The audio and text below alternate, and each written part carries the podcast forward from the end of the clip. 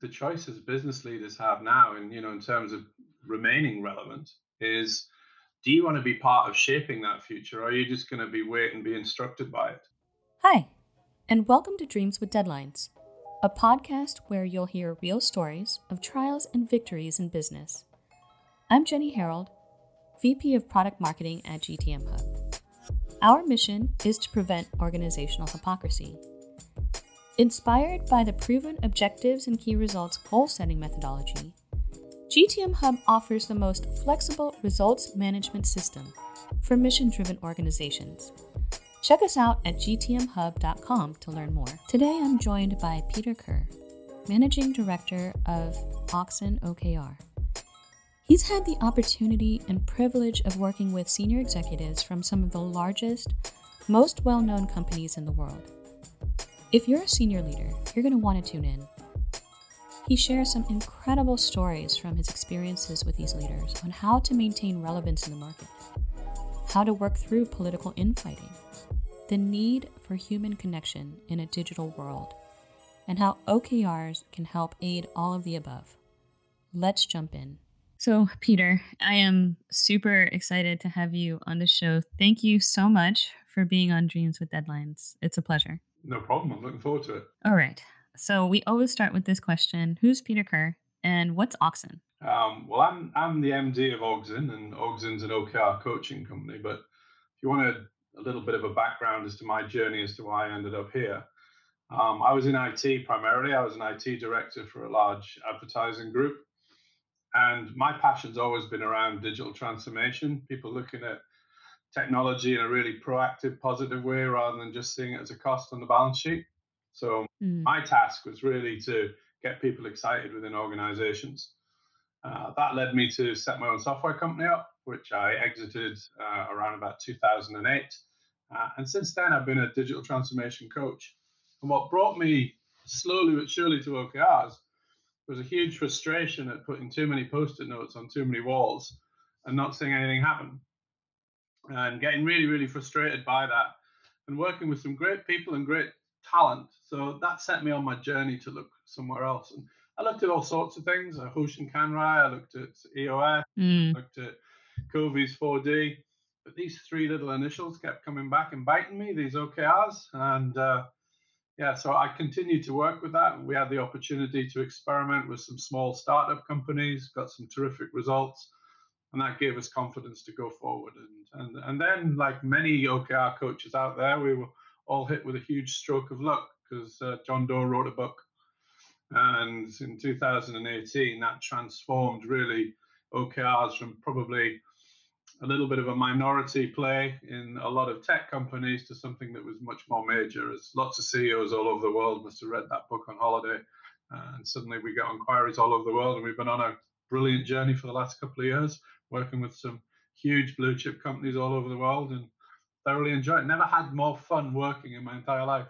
I envy that. That's wonderful. And good for you all. That's awesome. So we're going to kind of roll into then some of the mindset because I want us to start about talking through like the mindset of these senior leaders and the ones that are thinking through how to adopt OKRs. As an example, I think previously we had talked about a bank and the senior leader was depicting what their problems were right? And he succinctly did it. Uh, when you told me what he said i was like whoa.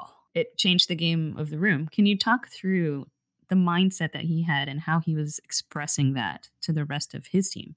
Sure. I mean, I think when you get to these top level um, executive meetings sitting in the C suite, uh, there's a lot of politics in the room. Um, there's a lot of egos in the room. There's a lot of things that can happen. But fundamentally, your friend is simplicity. And if you can get something down distilled to something quite important about behavioral change, what are we going to have to do different? Um, and this conversation really centered around what they wanted from their customers. And primarily, what they wanted from their customers was more custom. You know, they wanted a bigger share of their wallet, uh, like lots of us do. So that's not going to be an unusual conversation. The trickier question you need to ask, though, is why don't you have it now? Mm. And that's triggered some different sort of. And then instead of them thinking inwardly about, well, we just want to offer more products or change what we do in terms of how our cost structure is to drive more profit into what we're doing. They started thinking about the customer a little bit more around. And, and the breakthrough moment really in that room was when the chief exec realized we have to earn the right for primacy, which is how banks calculate how much money is coming through them. And that idea of earning the right, you can take that out of the room. You can communicate that somebody who's never heard of OKRs and say, look, guys, if we really want to please and delight our customers, we've got to earn that right. What are we going to do different to make them happy? And then suddenly that sets a whole trigger and a different sort of thinking around it. And I think that's when OKRs really do unleash a huge amount of potential. And kind of in the same vein, right? You um, know, banks we're seeing having to make a transition in the new marketplace, right? Brick and mortar banks are kind of, I mean, they'll be there, I'm sure. But when I was growing up, I remember my mom would have me in a car. We would go through the little drive through. There was the teller in the window, and there was this like tube where you put in your checks or whatever and your cash or your slip, and then it would go through as a vacuum. They'd do a bunch of stuff and then they'd put it back and you pull it out, you know, and maybe it transitioned to now you have these machines that do that. That's changing, right? The things that we're seeing happen in the market are if anything, accelerating. Like I had no idea that because of, you know, coronavirus, we were going to move away from cash that much faster. Absolutely. Right. And it's exciting. It is. I mean, I think that it, it goes back to a long time ago. I did an economics degree. Uh, mm. And part of my studies was we studied a candle factory. And what do they do? Well, they make candles. And we knew everything about this candle factory and we studied the division of labor and, you know, mm. marginal revenue, marginal cost. We use macroeconomics to look at things and microeconomics. And I remember we were in one seminar, and we were pretty fed up with this candle factory by the time we'd been right through it, to be honest with you. And our lecturer, and I always remember his name, Ted Hyatt, said, So what business do you think this is? And we said, Well, it's a candle factory. It makes candles, you know. Yeah. And he went, and he just took a light bulb out of his pocket and he goes, What about this? Now, what business are they in? And you've got to realize they're in the business of making light, not making candles. And I think that's that analogy is very true of what the banks are. What is the job to be done? What do you want mm-hmm. people to do? You know, and, and, I think there's a that's where the rethink is. And I think you're absolutely right with the death of cash. Um, um, I was listening to um, the guy from PayPal, and he he was saying this has probably accelerated it by five years. People aren't going to go back, and those behaviors are going to change. So having the flexibility and the agility in your organization to spot these things and be able to react to them, you know, it sounds slightly cynical, but sometimes the strategy is about getting it less wrong than getting it right. And um, and how quickly do you learn that you're doing something wrong in order to mediate? That doesn't change the general direction and flow of where you want to go. Your purpose, your vision, your values, all hugely important. And I know we're going to speak about that a bit later, but you know, culture here is so vital um, that you get that right mindset within your organization. It is a shift for a lot of folks, especially I think for older businesses that had a very top down, maybe a command and control type structure where people had to ask for permission to do things, you know, or check with someone beforehand because they were concerned about, you know, like, am I in the right? Am I wrong? what am I allowed to make decisions on? What am I not? That's tough.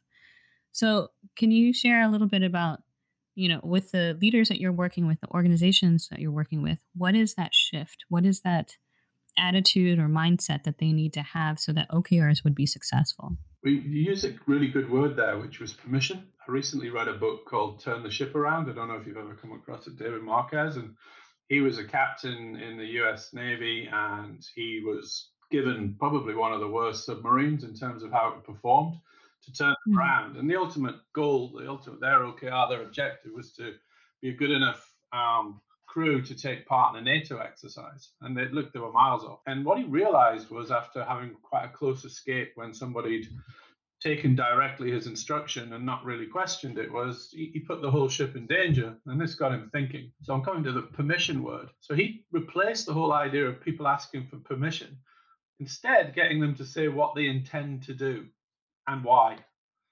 That's a very, very subtle change. And I, I found that in OKR um, workshop sessions a really good place to start. So you're not asking permission to do things.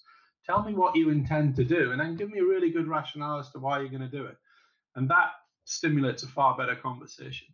So I think when you have that sort of mindset, it's really, really powerful. So I think permission is a really interesting concept. And you're absolutely also right. The, the command and control model's gone. So one of the big behaviors we want to unlock with OKRs is autonomy. We want people to understand what they want to do, but we want them really fired up for it. We want them really excited. When you come through the work in the morning or whether you sit at your desk or wherever you're going to complete your work, you've got a passion for what you do, but you have a clear idea. I mean, I was told off quite recently by um, a lady in South Africa because I uh, we were working with a bank and um, I inadvertently said the word collaborate, and it's quite an overused word, and but we kind of know what it means. But she told me she goes, I hate that word. I hate that word collaborate. I said, Oh, okay. Well, what would you prefer? She says, Well, the way I want to run my teams to run, I want to run around coordinate. So she wants people to really decide what they're going to do on a Monday and then tell her what they've done on Friday.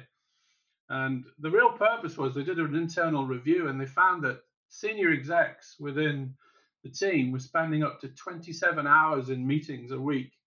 And the, the vast majority of those meetings were update meetings. Oh.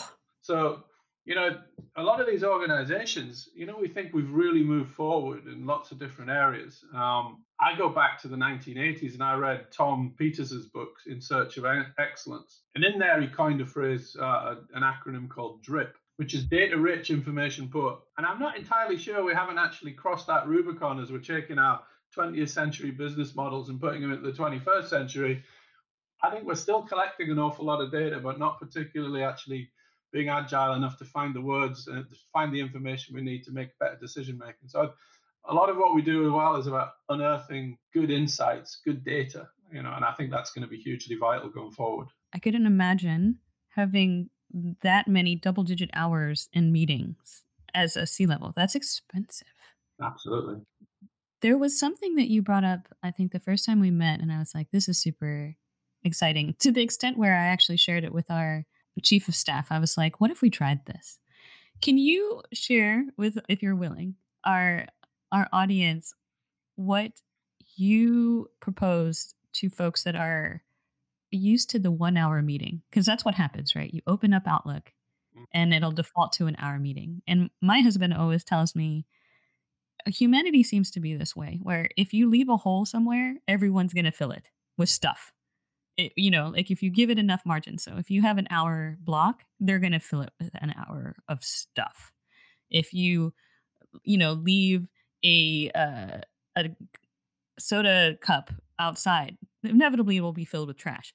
I don't know why this happens as humans. It's something that I see. Yeah. And ever ever since we had that conversation, it happened. And so therefore, like I thought the encouragement you gave to senior leaders about how to rethink their meetings and their meeting structures was fascinating. Can you can you share what you promote? Yeah, I mean, I think there's a lot of been talk about. I mean, I've been in offices where people don't put um, chairs into meeting rooms so you can stand, but really, what my focus is on single topic meetings. Um, just pick one thing and isolate it down to 20 minutes, you know, or 15 minutes, but keep it at a much shorter cadence. And that allows you really to stop these huge long retrospectives. It's another thing as well when you, what I've discovered when I worked in in a, in a creative environment is if you mix too many things in a meeting, people change your mind. So if you have very mundane production issues, and then you also put creative issues in into the same mix, so you want somebody to come up with some really innovative ideas about how they're going to measure their progress. But at the same time, you're also getting an update on lots of health metrics within the organization. It doesn't stimulate that kind of thing. So keeping things much shorter. And then we've also got huge lessons to learn from delivering through things like um, Hangouts, Teams, Zoom, all of these different. Why is everything an hour? I, I really do push that quite hard. You know, why does it take hard? And what I found is that it's it is just that habit, isn't it? It's the way that our diaries are set up. Yeah, I'm encouraging all my team now, and we, we think in 15 minute blocks. And if we can get to a single topic covered, then we can always meet up again a little bit later on because the, the logistics of actually seeing one another or traveling from office to office or going around the country, around the world, well, that's changed. So I think how we use our time, how effective we are, is um, is all up for grabs now. So I think those companies that embrace what's happened, COVID, and take those lessons and learn from them and make themselves better will benefit. Those that are just waiting to go back to the way things were, I think you'll struggle.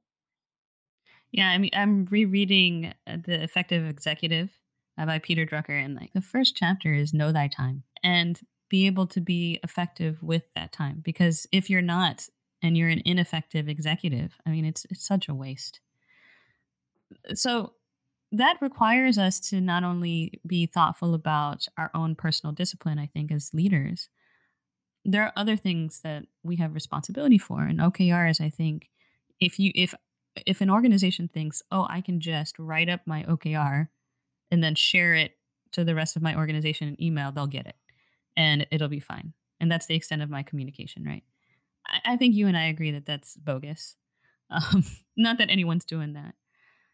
But what would you say, based on your experience with the leaders that you're working with, because you work with a lot of them, uh, and some really, like you mentioned, blue chip, large scale companies.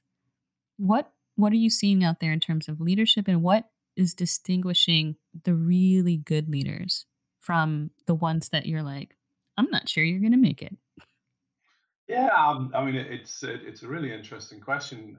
I, I think it's also a broader journey that well, a lot of us on is thinking more like a coach rather than thinking like a manager. Mm. And, and really, coaching is about inquiry. It's not advocacy. You know, it's not me telling you what to do. And it, and it, it was, it's been a journey I've been on from, because a lot of what I did was consulting. So people have a problem, they want you to come in, wave a magic wand, and fix their problem. Um, and in the early days, that was quite um, possible because I sat with a body of knowledge and people need tasks completing, and it was far more efficient for them to bring me in to do it. But actually, it doesn't have a long term view. The long term view really is being more of a coach and teaching. So I think the leaders I see now that are having the biggest impact are the ones that are looking to influence through really clever questions and giving people room to do stuff, get them to find out and explore solutions. And I think the other side of it is we should never forget the power of narrative. You know, marketing people and brand people talk about this all the time about, you know, telling a good story and all to mm-hmm. take that for granted. And that's something we probably learned, you know, back in the day when anybody's covered any marketing. But the same narrative needs to be applied to our strategy internally. You need that story. You need to remind people why they're coming to work. You need to get things so a lot of the times in our OKR sessions, I ask people to think when they're setting the objectives, think like a copywriter or think like a journalist, think like a headline. What would grab attention? You know, what would make you interested? It's back to that, you know, earn the right for primacy. You don't need to know a great deal about OKRs to understand what we've got to do is change what we're doing now in order to make our customers delighted. And so, what can we do? What can we do tomorrow to make them more delighted? We recently worked with a, um, a very successful fintech company, and we were going through, um, I think, quite a lot of soul searching about what we are and what we do and where we're going. And, you know, brilliant, brilliant group of people, very, very honest and open. But, you know, we can tell, and I think we found this with a lot of OKR sessions, just sometimes it's darkest just before the dawn you know, sometimes you have to take yourself down to a place where you think, this is going nowhere, I'm so frustrated, to then a chink of light starts to appear. So what we found was that uh, uh, the CEO mentioned the word flywheel, and I think he took it from Jim Collins's book, you know, The Good to Great. So we kicked that around a bit and said, well, what does a flywheel do? Well, one of the main jobs of a flywheel is to start an engine. So really what they've done is built this stellar team that had all of this stuff going, but they hadn't started the engine you know, they hadn't really got going. So as soon as we said, well, how about our OKRs get the engine started?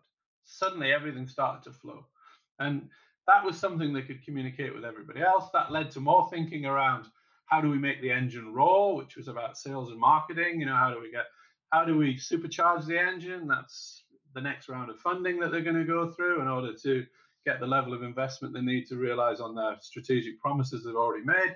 And all of this started to flow. And energy happened.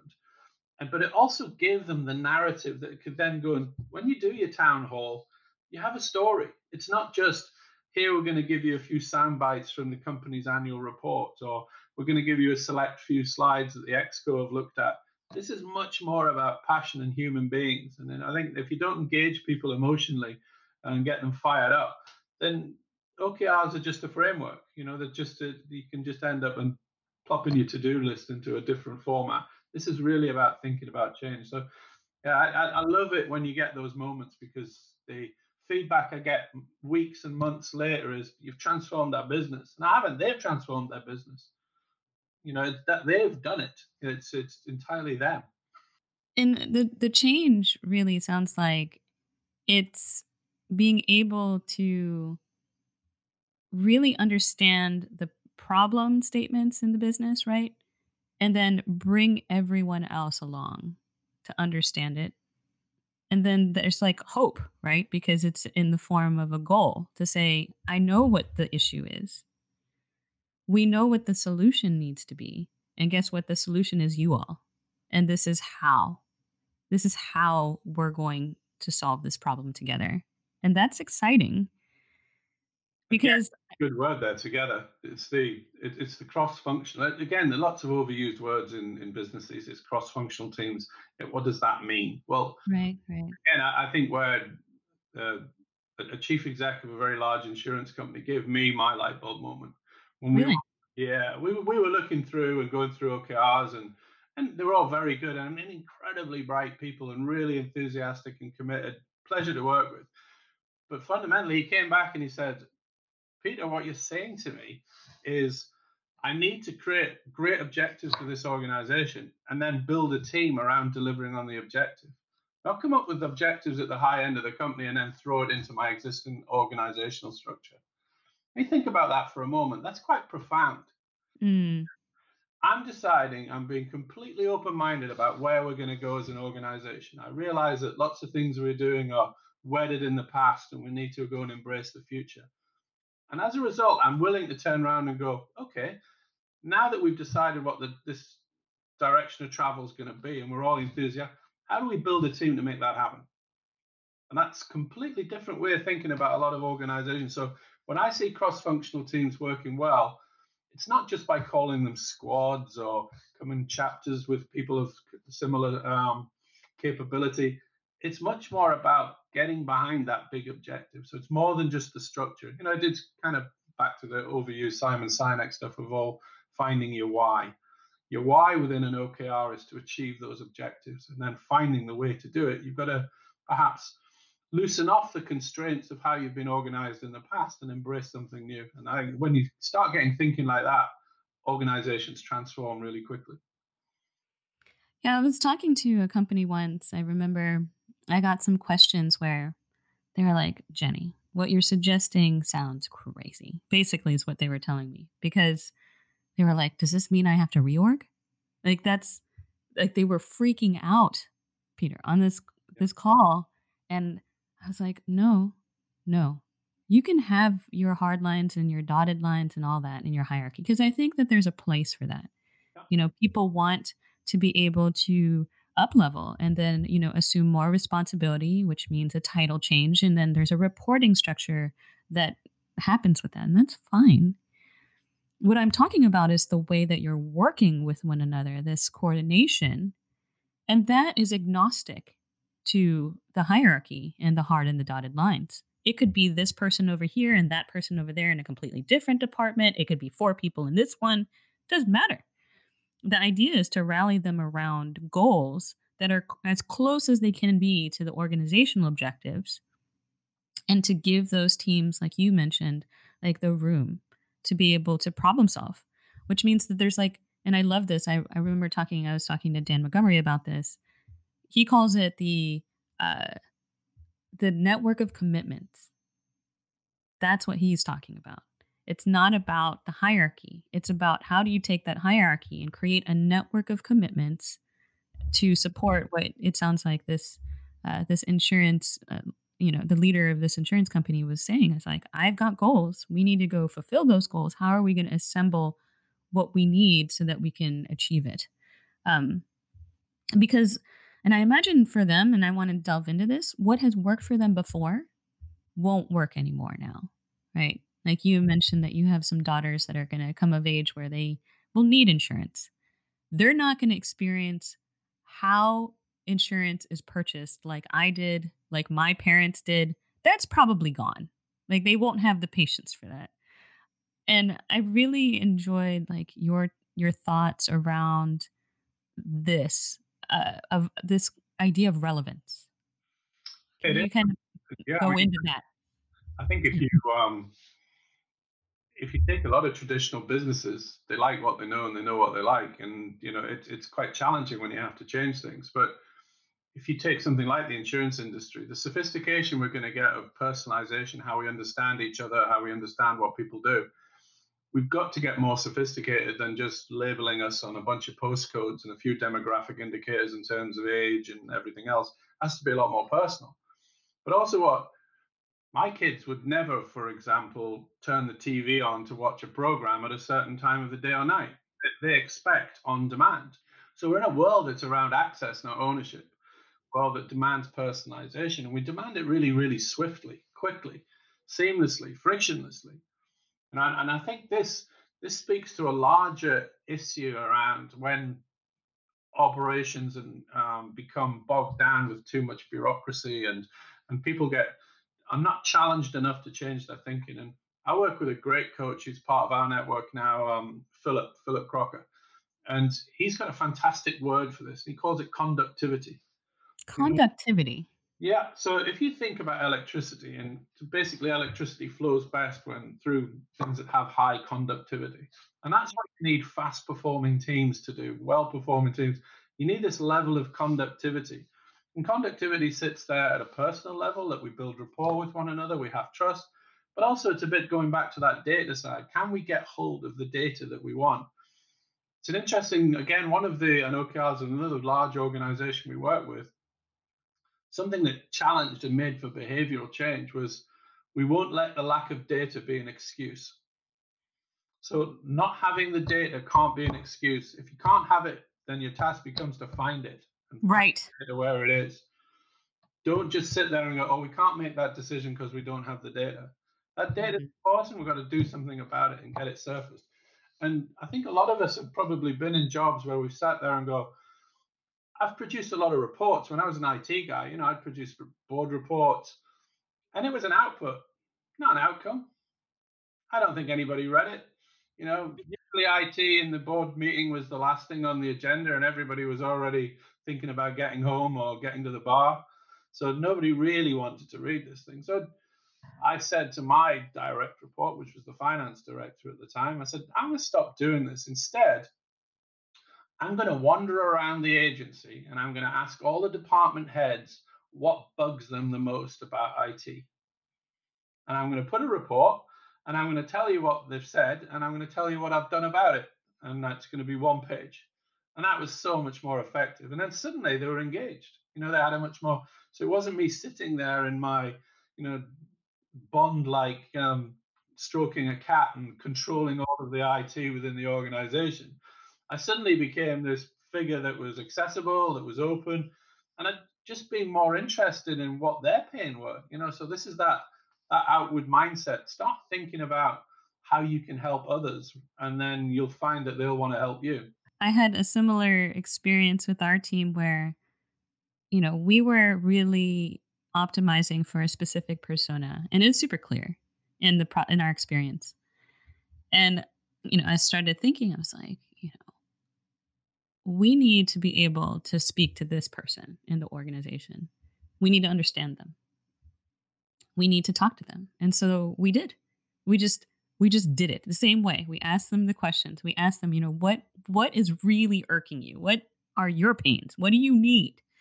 And we got such rich feedback, which we were able to come back, distill, analyze, and then similarly produce a very succinct analysis that we shared with the rest of my peer group and everyone's minds were blown. Like we were like, whoa, like this is next level. But it took an outward mindset. It took something where, you know, we could sit very similarly in our ivory tower, look at the data, agnostic of talking to actual physical humans who actually have this pain, and really start to connect the dots of, you know, here are the gaps in the experience, or here are opportunities that we're not being able to capitalize on because we're not talking There's no communication to the customer.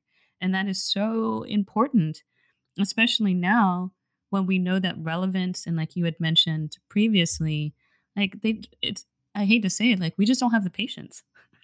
Yeah. We need we want the accessibility, we want it now.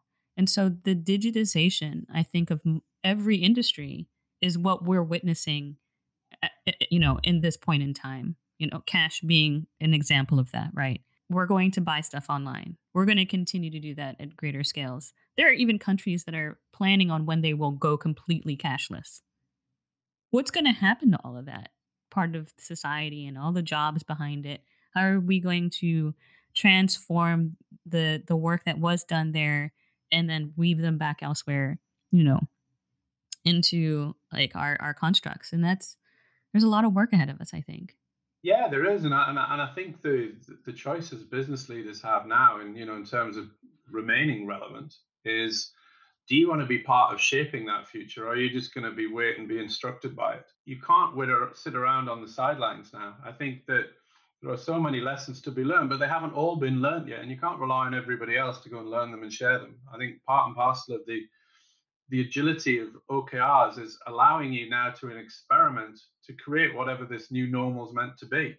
But it's going to be yours, and it's going to be different to somebody else's and it's going to be based on your people and your team and your experiences. But it's about being courageous enough to go and experiment and take on some new challenges. And I think that's, to me, the opportunity. Everybody is, you can look back in history and people say, oh, this is the end of work as we know it. It's not, just something else happens. Mm-hmm.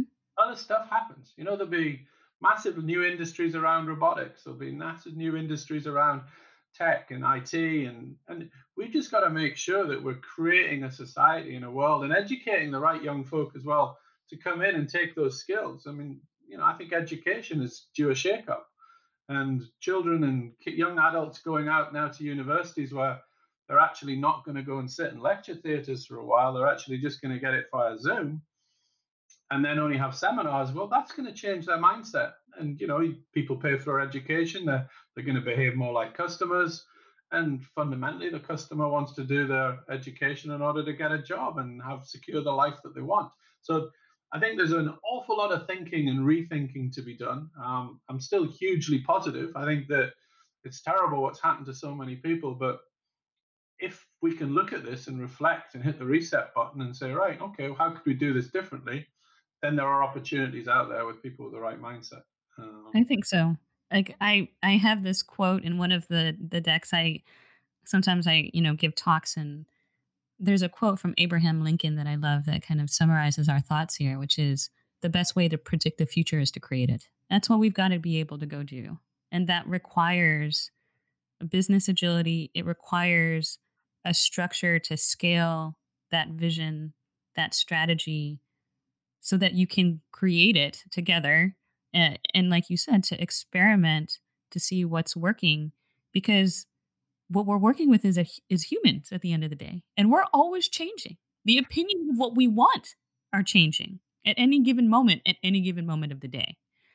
And to be able to stay that nimble and adjust and adapt that adaptability hugely important and I think you're right. If you are not in the thick of that and going through those changes and thinking through how to th- work differently and more adaptably, you're not going to make it. Like, I, I don't think you have high probability of success.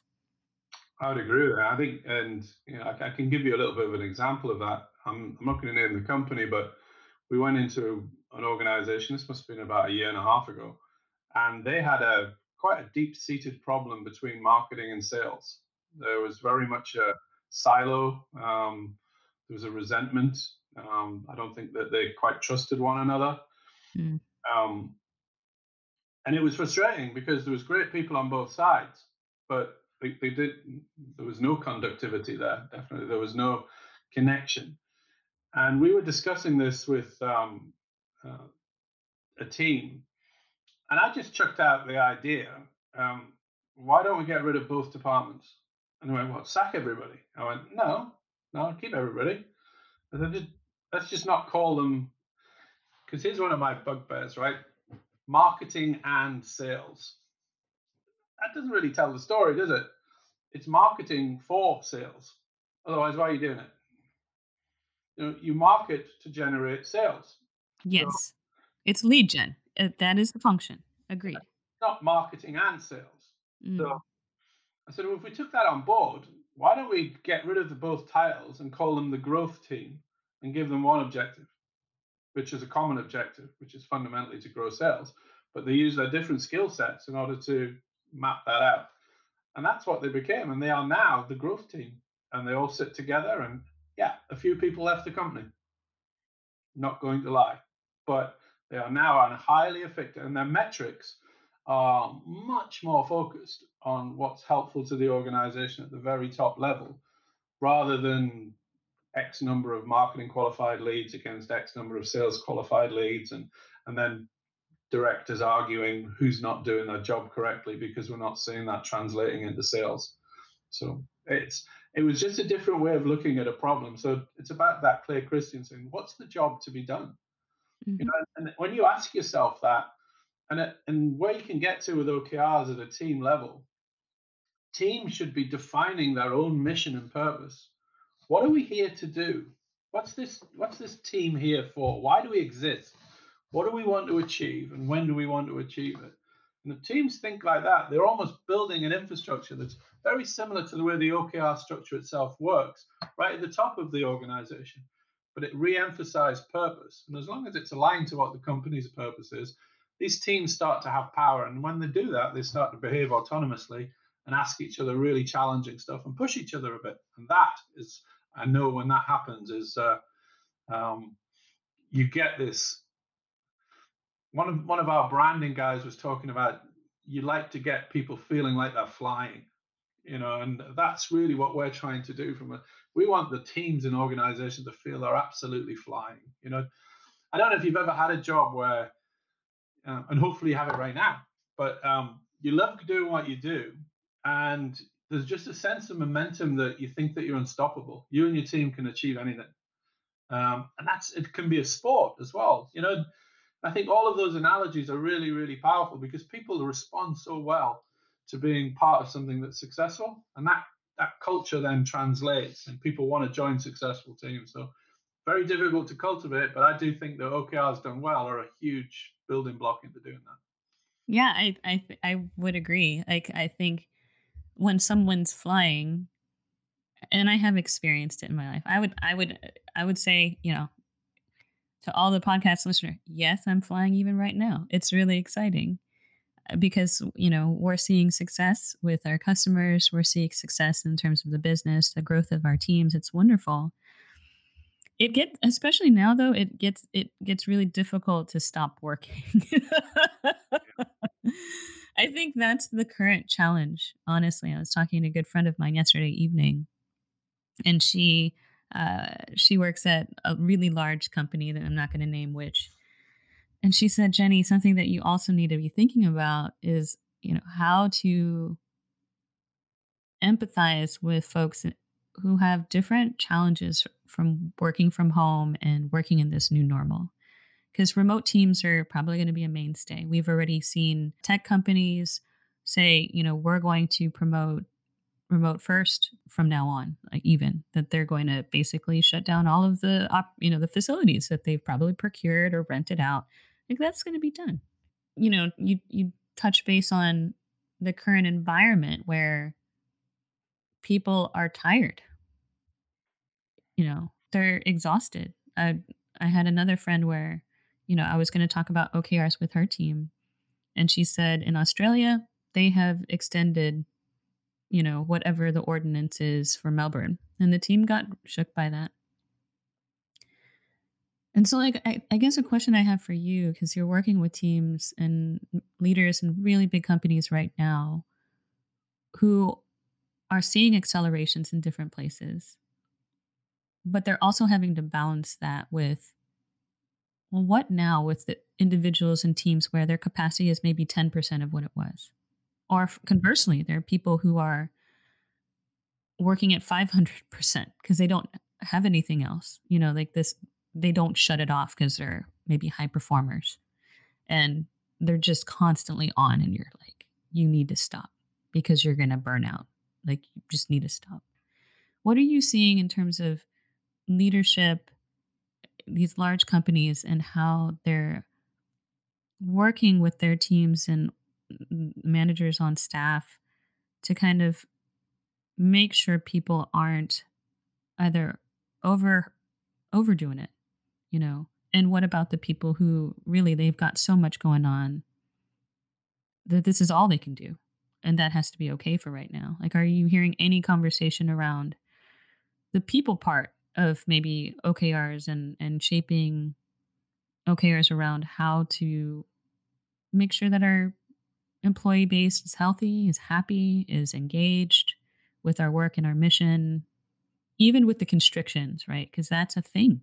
Like they're having to manage downsizing to to some extent, probably, and that's really scary for people. Like, what are you seeing out there? Okay, I'll I'll I'll start by talking about because I think we're all discovering on this, but um, I'll start with something I learned about myself quite quickly on this. So I do quite a lot of presenting. Mm. I lecture at a local business school, and I'm quite used to doing presentations. And I get healthily nervous about it. You know, I'm, I'm anticipating it, but I'm I was absolutely, but I had to do a call to 60 people on Zoom quite early into lockdown. And I was quite frightened. I was almost to the point where I didn't want to hit the connect button. And I did, and it went fine. But I had to start thinking to myself, what, what was going on there that I'm so different that and and then I started thinking about, well, what was the build up to me going and doing say going to speak to somebody or doing a presentation to a board or running a workshop or whatever I was doing. And I thought, well, I'm probably going to get up in a hotel somewhere. I'm going to probably have breakfast. I'm then going to figure out the route that I'm going to take to the office that I'm in. But I'll probably map that out the night before. Um, I then get to the reception and then I can chat to the receptionist. And then somebody comes up and then I chat to the person who takes me up in the lift. And I get popped into a room and I set my kit up people drift in and out, and I start talking to them. And this is all slowly but surely acclimatizing you to get used to what you just to, to get you ready for what you're about to do. Mm. when we do this, it's very binary. It's like I'm in my kitchen. I'm now on the call with 60 people. So I've had to find different routines to get myself prepared. So what I'm seeing out there at the moment is there's a few things that we're not seeing um, for example, I just done my first face-to-face workshop. We did it very socially distant down uh, um, in southeast uh, England, just in, in Reading. And it was fantastic. And I forgot how good it is to actually have human beings in a room with you, interacting with you, talking to you, being able to read a room, read body language, see when people are a little bit fatigued, start spotting it. It's it's the level of connection, the conductivity again that you have with people is so much different. That can't be underestimated. Mm. So I think what we've got to do is we've got to find a balance. The other thing I've noticed with uh, again is there are a lot of subtle things happen in an organization that you don't see. So there are people, for example, who are pacifiers, people who are putting out little fires inside an office all the time.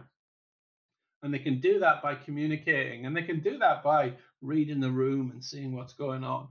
Whereas when you're in this environment, if you get a little bit of a spat, and particularly if people use email or Slack channels incorrectly, and you know, you can start to feel the tension building, but it's in a digital environment. Those pacifiers haven't got a role because they're not seeing it. They can't go out there and figure out what that is or how do they put it out quite so quickly. So and I think the other bit is um, people who then are your advocates. You know, the really positive people in the room, the positive people that are always saying positive things. If you're the sort of person that's not exposed to somebody who's really positive all the time, it could probably feel quite isolating and you might lose your sense of connection and purpose. So I think what we've got to be really careful of is if you've got a lot of self-starting execs who are brilliant and love Zoom and think, wow, I can go meeting after meeting after meeting after meeting. And I can cram so much in, and and now I can actually.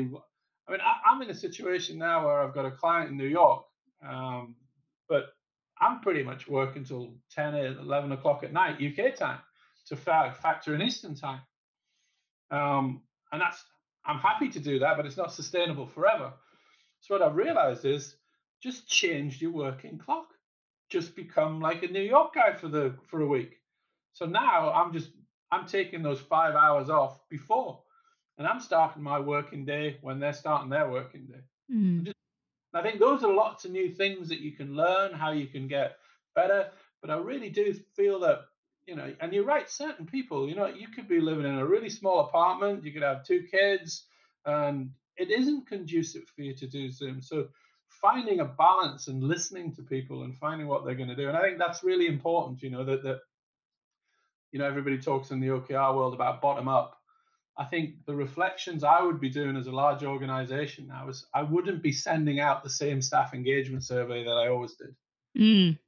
I would create a completely new one to say, you know, what have we learned from this? What could we do better? What have you missed the most? What can we do in the future to support you better working like this? You can do the IT, the infrastructure stuff. And I know there have been some absolute miracles pulled off by IT departments who've managed to get thousands and thousands of people and, you know, I think brilliantly, but you've set the bar now, IT people, because you can't, the things that used to take months can now take days, um, which is quite interesting as well. So I think it's going to be a mixed bag, but I hope um, the opportunities to learn because I don't think that just because our political leaders want us to go back to the office, if it's economically not viable or it doesn't feel that we're going to have huge advantage, we've now discovered through this big work from home experiment that we can do different stuff in a different way. We're not just going to flip back just so we can keep Pret a Manger alive what you're suggesting, which resonates with me and is actually what it sounds like uh, my friend's company is going to do, is exactly that: is to reimagine how to take the pulse of the organization and its overall health and what employees need, and for then the leaders of that organization to have a response to come up with a response and it takes some creativity there it takes probably some courage there to to kind of get over, you know, maybe we aren't all going back to the office and having, you know, like an entire kitchen and a canteen and, eh, you know, like it, some offices I've heard have gyms. Like it's crazy. That may not exist anymore. And so then how do we, as employers, attract good talent, retain them, grow them, uh, where the variability rests with the individual and their life situation and where they're working from. And then how do we then adapt, you know, to support them to do their best work and then contribute to that larger goal. And in doing so, through this transition, I think through that learning, because that's what I think you're ultimately advocating for is learning. Is how can we learn about how we operate and how we can operate better? And I think this is all in service of what you and I have discussed before this idea that's not new, but the exponential organization. And I like to like I guess spend some time talking about that. That the internal mantra of a lot of the companies that you're talking with, old traditional business, are saying internally, we have to be a tech company now. By virtue of all of the things that we've experienced and what we're seeing in the market, what the demand is of this generation and future generations the, that on demand service and the ability to get what they need when they're asking for it. Can you discuss a little bit about what it takes to be that? Well, firstly, what is the exponential organization? And then what does it take to be that? Because I think OKRs are in service of that idea. I think you and I think so. I would agree. I mean, I, I think from from the outside looking in, what a lot of old traditional businesses they look at Silicon Valley and they see exponential growth where you're doubling in users every day. And it doesn't take very long for you to become hugely powerful and successful. And you can see that with many of the social networks. You look at people like Google, Facebook, the obvious candidates of mm-hmm. who've had exponential growth. Whereas more traditional businesses grow in a more linear way and they take time. So they've got to, they've set their systems up and the whole business models are around supporting this linear growth. Well, they're getting outflanked and outbeaten everywhere by new fintech is a great example of that. You know, mm. if you have a massive infrastructure of banking and then suddenly these new banks pop up and they're very agile and they're completely mobile and their tech's really cool and it connects with everything. And instead of it taking you two weeks to open up a bank account, you've done it in two hours, then you're now shifting away from all of the spend that you had on infrastructure. I mean, I recently worked with a university and we were looking at a very large European bank. And the, the question they asked, which I didn't really like the question that they'd set the MBA students, was how do we come up with a formula to which branches to shut? And I thought, well, it's a bit draconian, isn't it? And it's not very inspirational. You know, if I was on that team, I'm thinking, you know, people might lose their jobs. So I, I, wanted them to phrase it much more on OKR and say, well, what is the job to be done? What what is it that we can do, and how can we continue to service? And then that opens up different kind of thinking because if you've got old or vulnerable people who still rely on a banking network or, or, or human intervention, why can't we take the bank to the people? You know, so we can still have people in the same places, but we, we take them and we use the branch as a hub, but then they actually go out to people's homes and they show them how to use the tech and they take their iPads and other things and, and show them how to do it. And hey, while they're after doing that, why don't you connect them with their brother and sister who are maybe living in Madrid or and really change the facilitation? Why don't you be somebody that really enables a whole generation to actually unlock the potential of tech? Why can't that be a bank? Doesn't have to be anybody else. It could just just a different way of thinking about and the halo effect you get. You know, the end of the day, Google doesn't sell search. Google sells advertising. They give away search. If you spun that on its head and you thought, well, I'm a bank, what could I give away that actually would add huge value to my customers, but also then lock us into they could see value for what I do offer. So to me, this is about a different type of thinking, but also what it speaks to around OKRs is this planning and implementation cycle. You know, this one year, go away, do this huge um, strategic think, come back in, and then just get to the first quarter and have that oh moment where you say, well, actually, we didn't achieve any of that. Or, I mean, how many strategic plans that were forged at the back end of 2019 have survived now? How many people are looking at whatever they decided they thought that 2020 was going to give them, can now look and say, yeah, we nailed that. Nothing's changed. It's, everything's changed. And the level of disruption, the volatile, the uncertain, the complex, the ambiguous, as the VUCA goes, this is what you have to build into your organization. You have to build in the flexibility and agility to sometimes play the ball as it is on the field right now. Mm. Because if you've ever played sport and you've done set plays and you're trying to figure out what the set plays, guess what? When you go and actually get real opposition, they don't behave like you guys did in practice. They don't do what they're meant to do and you have to adapt and you have to come back and you have to rethink things. So I think the attraction and, and for hard facts, if you're going to look at where the, the shift of power is in the Fortune 500 and the biggest, most powerful corporations in the world, look where they are. You know, they're all within quite a few postcodes in Silicon Valley. So what you're getting there, and what do they have in common? Well, lots and lots of them use OKRs, and I don't think it's coincidence.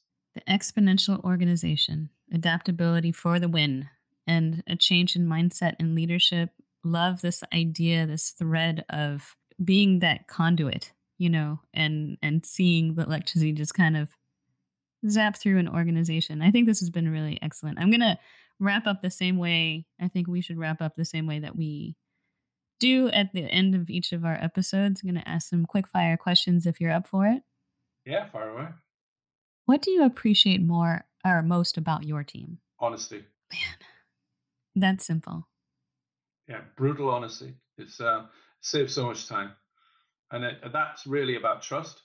So mm. the fact that we trust one another um, allows us to be honest. I think that's awesome because I'm wondering if people are thinking to themselves, would I have answered the same? You know, and does my is my team honest? Interesting. Very cool. That's a first. Um, second, what is your greatest dream and its associated deadline? from a personal level, um, I want to continue doing what I'm doing and having a high impact, but on something that was perhaps for a, a greater good. You know, perhaps work with a big charity, do something really that would have a use all of my commercial thinking and apply it in a in a non-commercial world. And I'm more that I think about it is I'd like to transform education. I would like education to be about lighting a fire, not filling a bucket. I'm taking a quote from W.B. Yeats, um, the Irish poet. What we've got to do with young people is light fires and not just pour information into them and expect them to adapt. So I want to, I'd love to light fires in the education market. Oh, I hope to see that. That is such a great dream. And I think I think most people would say necessary. Last question. Can you describe an experience with a client where you were the most proud of the work that your team had done and then how the client really succeeded? I think it's a recent one actually, and it's um, it, it was a, a, team that we were looking at that were looked like they were all going to fall apart and they're all going to leave. This is about three months ago. I was getting side meetings where people were knowing that they were going to try and oust certain individuals, and we've worked together with a combination of OKR coaching and executive coaching to really turn that ship around completely. And now they are high performing. They're saying they're and they're loving what they're doing. And from a commercial point of view, why do I know that's worked for me? Because they've referred me three new clients. And you know that that's that's I think anybody that operates in this sort of environment knows that you know you don't get a better testimonial than actually somebody introducing you to a new customer. Um, and that's so yeah, I'm hugely proud. And it, and what I worked with a completely unforged team in that there was three of us had not really worked. We'd all worked as pairs, but we'd not worked as a three. And we just really knocked it out of the park and um, never ever lost sight and never ever got downhearted about what we were doing and turned it all around. And now we have a terrific client and a, who are doing fantastic things. So yeah, it's a, it's been a, that's what makes it all worthwhile. Uh, wow. I I can only imagine. Okay, I just kidding. I thought that was the last question. It's not. For those who are either thinking about adopting OKRs for the first time, or maybe they were unsuccessful in previous experiments, what would the one piece of advice or that one nugget of wisdom that you have based on that experience that you've got, what would you share with them? Simplify less is more. Do one or two and don't rush it. You know, I think Covey says sometimes we confuse um, velocity with results. A lot of people go very, very quickly into OKRs, throw them out there when they haven't really nailed what they're all about. And and as Covey says, if you put the ladder against the wrong wall, you'll just get to the wrong place faster. True wisdom there. Peter, this has been such a great conversation. I've learned a lot. Admire what you and, and the team are doing over at Oxen. Thank you so much for being on the show. Uh, it's been an absolute joy. No, I've thoroughly enjoyed it. And thank you very much for your time, Jenny. That's it for this episode of Dreams with Deadlines. Thanks for listening. If you like today's episode, please subscribe and share. Show notes can be found on gtmhub.com slash radio. If you want to learn more about our product and services, head out to gtmhub.com. If you have questions that you'd like answered on the show, shoot us an email at radio at gtmhub.com. Tune in next time.